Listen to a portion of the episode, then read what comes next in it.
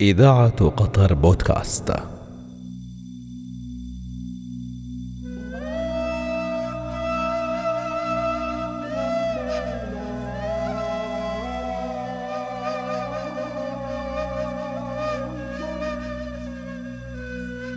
مزيج تراثي ديني يربط بين البحر والمسجد.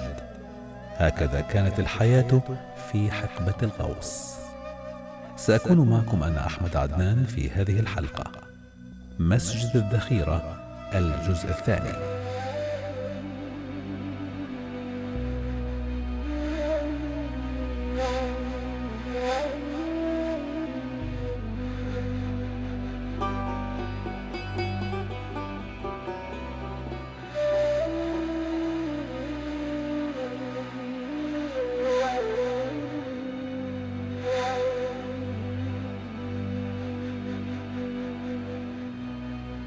حالها حال شجرة النخيل.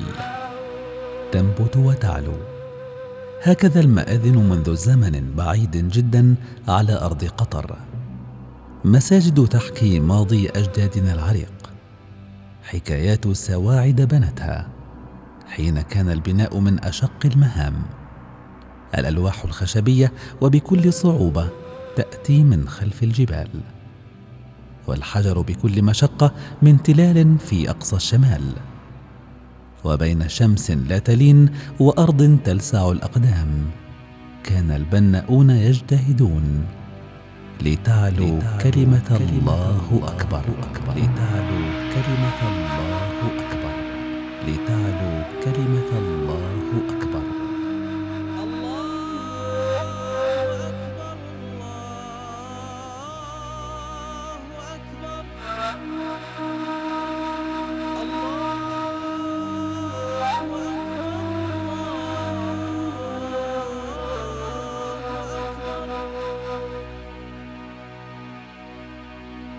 كانت الصلاة تشكل أسلوب حياة الإنسان القطري.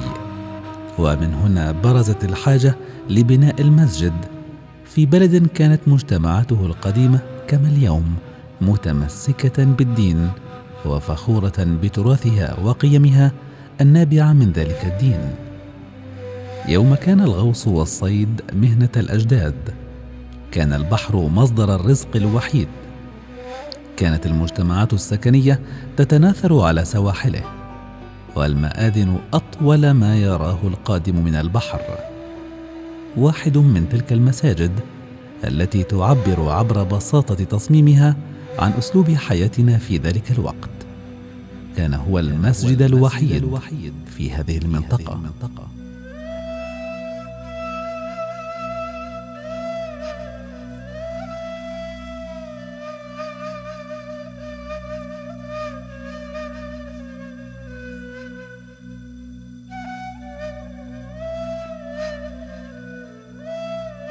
مزيج تراثي ديني يربط بين البحر والمسجد. هكذا كانت الحياة. هكذا أصبح المسجد جزءا من تلك الحياة في حقبة الغوص. هذا هو غواص قديم في ذاكرته ما يكفي ليكتب تاريخ الغيص. إنه الوالد علي بن خميس المهندي اصطحبنا معه في جولة في رحاب مسجد الذخيرة.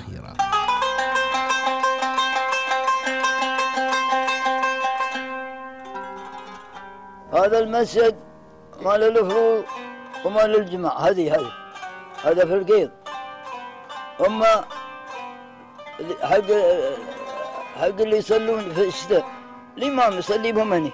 هذه أمروها على سب الشتاء. ما يقدرون يصلون. المسجد مكشوف. يهم برد يسوون وهذا الجليب هني. الجليب أول هني. هني الجليب. هني الجليب. وهذا المنارة.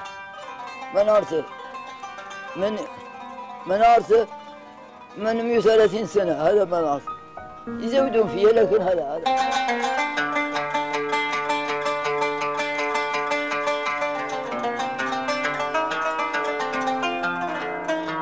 هذا المسجد مال الفروض ومال الجماع هذه هذه هذا في القيض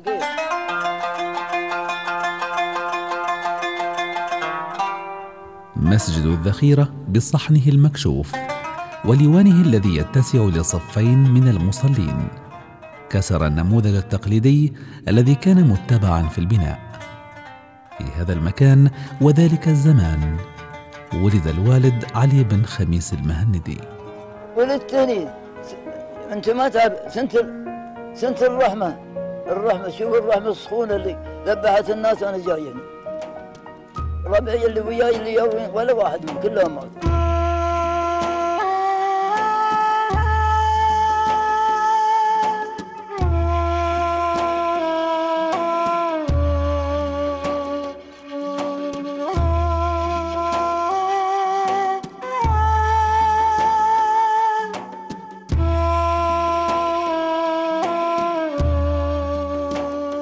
مسجد الذخيرة الجامع القديم.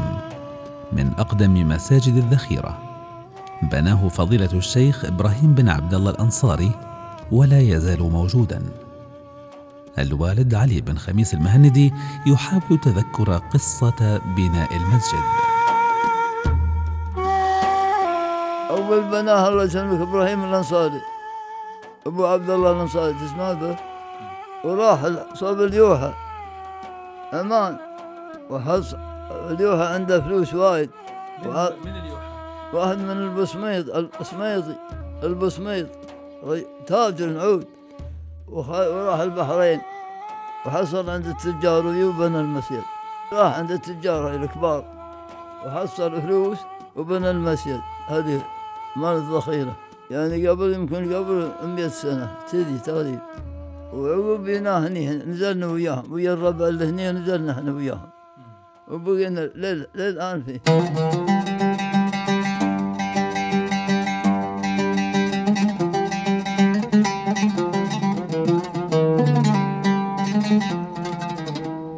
وعندما سألنا الوالد علي بن خميس عن ملكية أرض المسجد أبدى استغرابه حول هذا السؤال.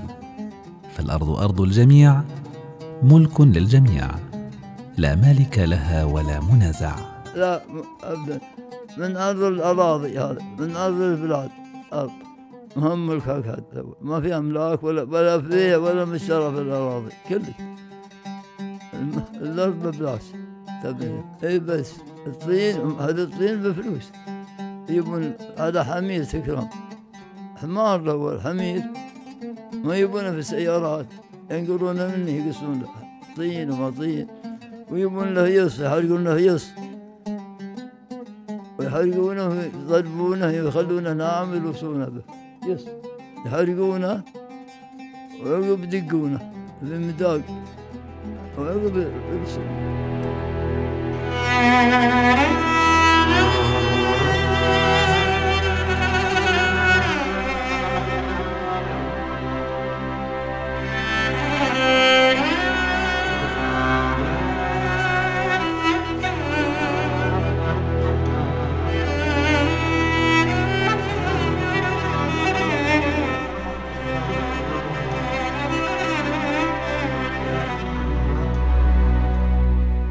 عن شكل المسجد وتكوينه الخارجي. فيقول الوالد علي دنشل ومن قرور عرفت دنشل دنشل تعرف الدنشل ومن قرور هذا هذا في ويولعونه بعد يولعونه بعد يسوون فيه خطوط حلوة. دنشل ومنقرور. والمنقرور يحطون فيه صبغ أصباغ. يتولع شيء زين حلو. يمكن يبونه من منقرور اول من الهند من الهند. الدنشل كله من الهند والمنقرور. من الهند. إي نعم.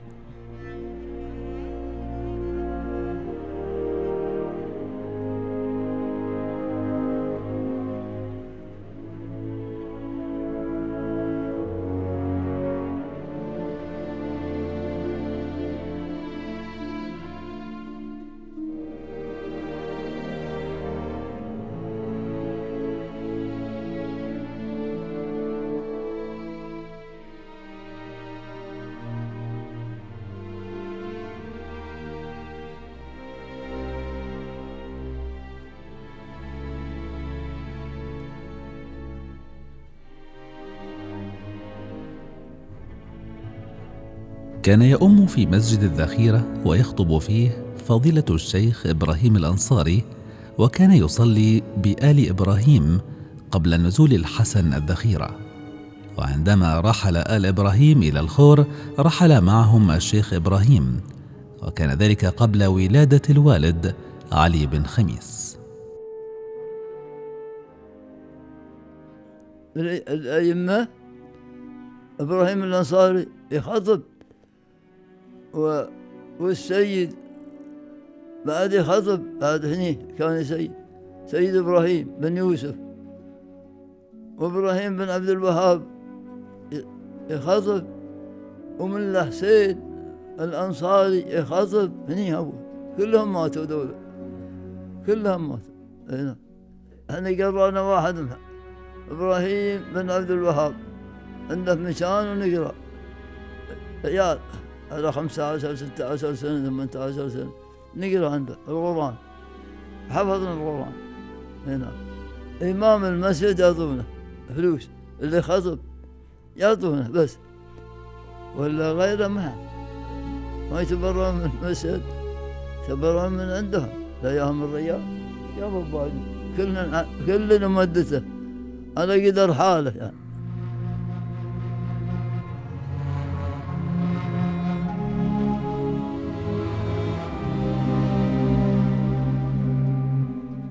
وعندما نزل الحسن الذخيرة عين إماما وخطيبا لهم ملا حسين الأنصاري وهو شيخ فاضل جاء من الدوحة وعاش بقية حياته في الذخيرة وتوفي ودفن بها. وبعد وفاته عين في المسجد الشيخ إبراهيم بن عبد الوهاب المطاوع.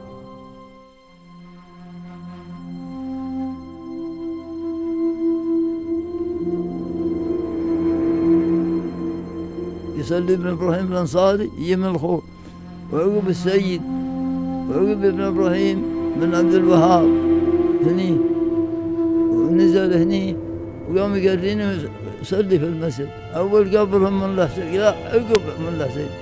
وعقب ابن السيد صاروا مشاكل وياه وخلوه يا أبو السيد. ويبوا الشيخ إبراهيم باسات هني خطب هني من الخور يجيبون هني. وعقب إبراهيم بن عبد الوهاب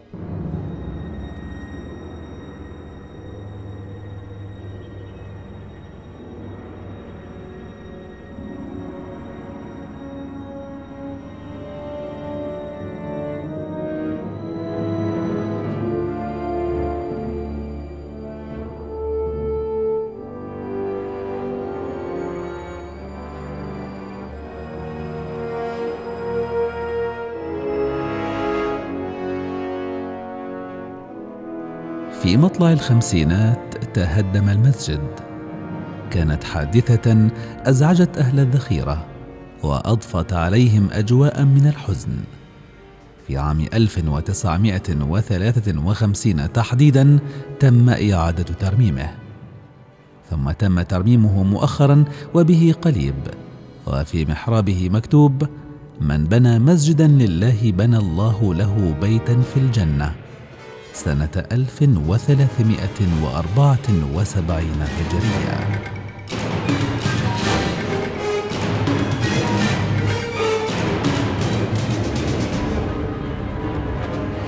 وعقب طاح المسجد شو؟ تخلخل. ورمم سنة 53 53 سوى ترميم وجلس المسجد. لا رب فيه. صلوا. وعقب سووا مساجد وهو اندثر شوي ما حد يصلي فيه. سووا مساجد فوق جابوا خطبة هني. وعقب قامت الحكومة هو سوت هذه الحكومة يمكن من ثلاثة أربعة خمسة شهور سوته سوته مثل أول وأحسن بعد. لا هو تبرع فيه بعد. التبرع بالتال 53 هو اللي بناه من عنده. ما دعا أخذ من الحكومة ولا ما أخذ ما أدري. لكن هو اللي بناه. اللي بناه من أول بناه من تال لكن ما ندري هو من صوب الحكومة ولا من صوبه ما ندري. لما عنده يسوي لهم غدا وعشاء هو. لكن ما ندري هذا. الحكومة أعطته شيء ولا على حسابه؟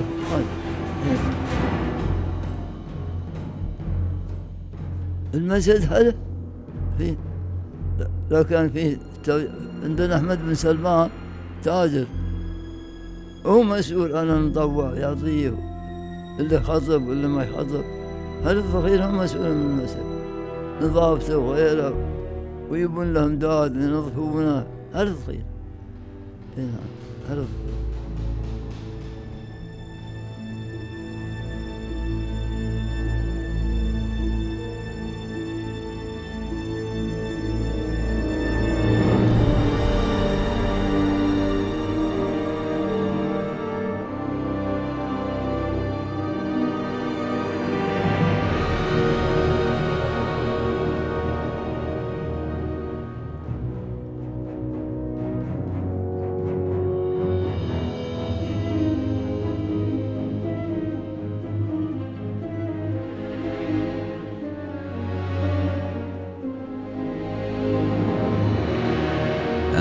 خدمة المسجد في تلك الفترة فقد كان أهل الذخيرة كافة هم المسؤولين بالدرجة الأولى عن خدمة مسجد الذخيرة.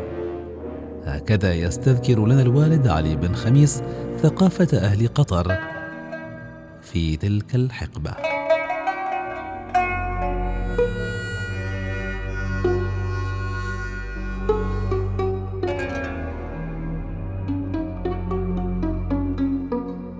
كل واحد خدم المسجد. يعني لكن ما في واحد في المسجد يعطونا معاش لا إلا المطوع اللي خطب هذه له ولا اللي يخدم واللي ما يخدم يخدم لله. نعم. الحين لو بيخدم لك شيء يخدم منك فلوس لله. يخدمون والبحر دور العرب في الغوص يروحون الغوص. تعرف الغوص؟ مرزقهم اللولو. إيه تجار من اللولو. وعقب سوت بجبال قماش صناعي وخبر. وراح. قماش اللولو. الحلو.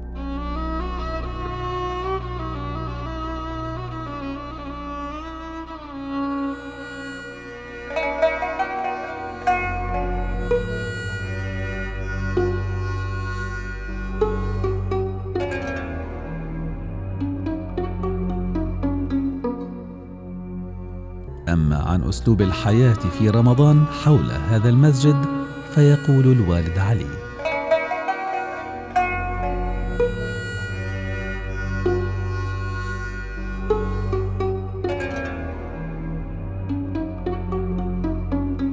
حق الصلاة حق التراويح حق الفروض ولا ولا الأول مدارس عندنا ساعات مدارس كل ما يجلس فيه ثلاثة. ندرس. من ظهر إلى العصر نروح نصلي ونعود إلى المغرب. ما قبل السوم نبند ونفطر. ونصلي تراويح ومصحفك إلى الصبح. للسحور. تدرس. ميارسين كل بيت فيه ما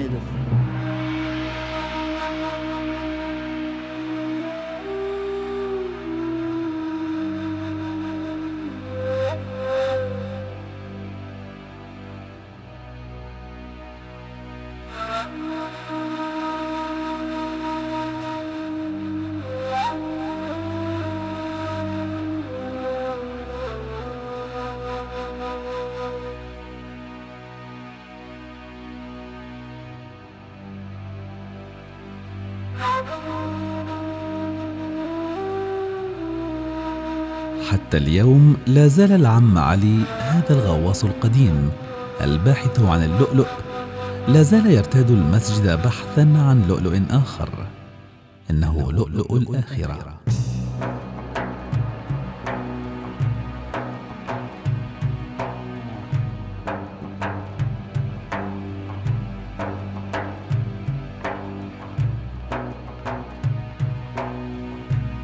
صلاتنا مقبولة الأول الناس الحين تاريخ الصلاة ملعون لا حظ له في الإسلام ها؟ مبصي ومكتوب على وجه ثلاثة أسطر من النار. ثلاثة. السطر الأول يا عدو الله. والسطر الثاني يا مضي حق الله. والسطر الثالث هذا آيس من رحمة الله. كما هدمت غواد اسمك مكتوب في ديوان الخطايا ديوان صاحبه وناس من كثير الجزاء والعطايا. يا تارك الصلاة الرب عليك غضبان. فإن أعطيت كتابك بشمالك فرد السلام عليك حرم أسلم عليه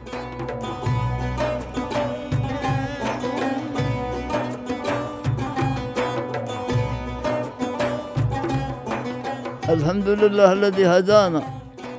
للدين والإسلام واجتبانا. سبحانه من خالق سبحانه ومن فضله علمنا القرآن. نحمده وحقه أن يحمده. حمدا كثيرا ليس يحصى عددا. طول الليالي والزمان سرمدا. وأشهد بأن الله و... الله وأن رسوله النبي الأمجد الهاشمي المصطفى محمدا نسأله ويمنحنا الإيمان. هو خالق الأشياء بلا مثالي وعلم الشهور بالهلال. يا ربي هذا الجود والجلال كن غثنا من سفرة النيران. يوم الوقوف كل, كل منا حاسب نقم في عرق الحساب الغاضب ننجو به المؤمن ونخذ الكافر. من لهب النار مع الدخان.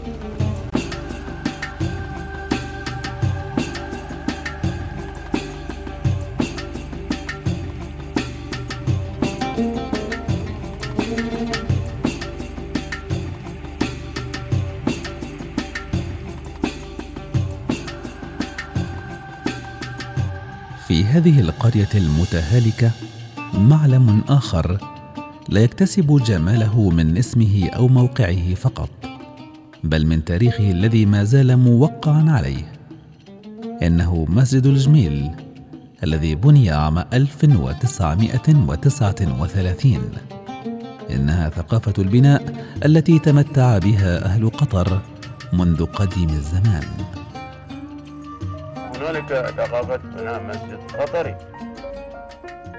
الناس كلهم يعني كانوا عندهم ثقافة بناء مسجد الأخوير ومسجد العريش.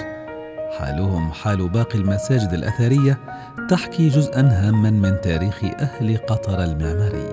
إذا كنا نتحدث عن هذه القرى والمساجد هذا جزء من تاريخنا المعماري.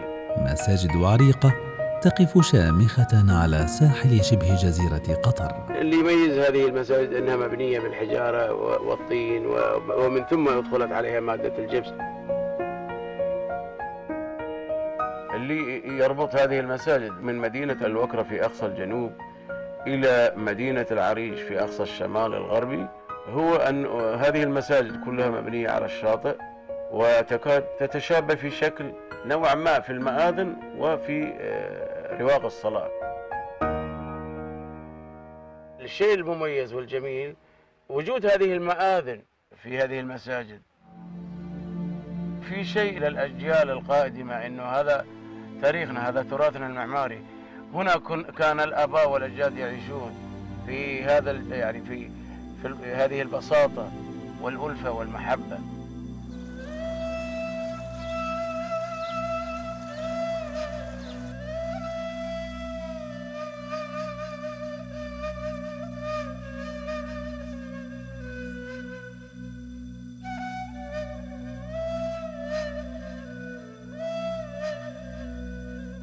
مساجد الخور تختزن ذكرياتنا وذكريات أهل المنطقة جميعا.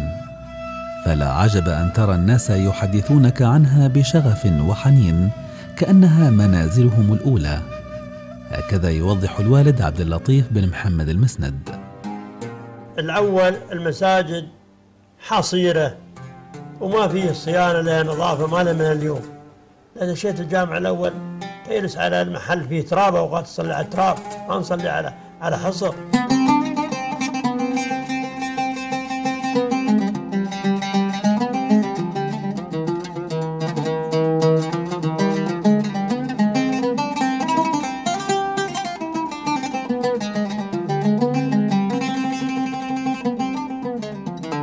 في أحياء الخور القديمة حيث تتفيأ ذكريات الماضي. ثمة أمر لم تأتي عليه رياح التغيير. إنه تعلق إنسان تلك المنطقة بمسجده حيث تخفق قلوب المصلين كلما دخلوا إلى ذلك المسجد أو مروا بقربه خفقة ملؤها الحنين. هكذا يروي سكان المنطقة. أيام الجمعة كل واحد يصلي السنة ويأخذ له مصحف جزء ويقرأ فيه. كل المسجد يضيق غران. اللي عارف يقرا يقرأ. واللي ما يقرأ الصور الطويلة يقرأها على صدره بدون مصحف. لين يجي المأذن يأذن يصدقون المصاحف ويقوم الخطيب ياخذ. وكان في عندهم عادات طيبة. إذا واحد غاب فرض واحد ما صلى سألوا عنه. في فلان ما اليوم راحوا